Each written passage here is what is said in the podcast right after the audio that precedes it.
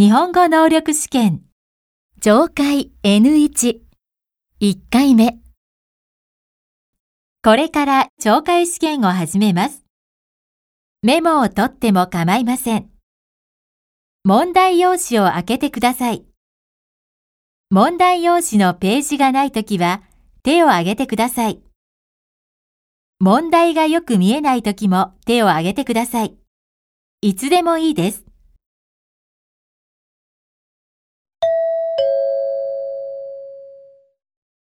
問題1、問題1では、まず質問を聞いてください。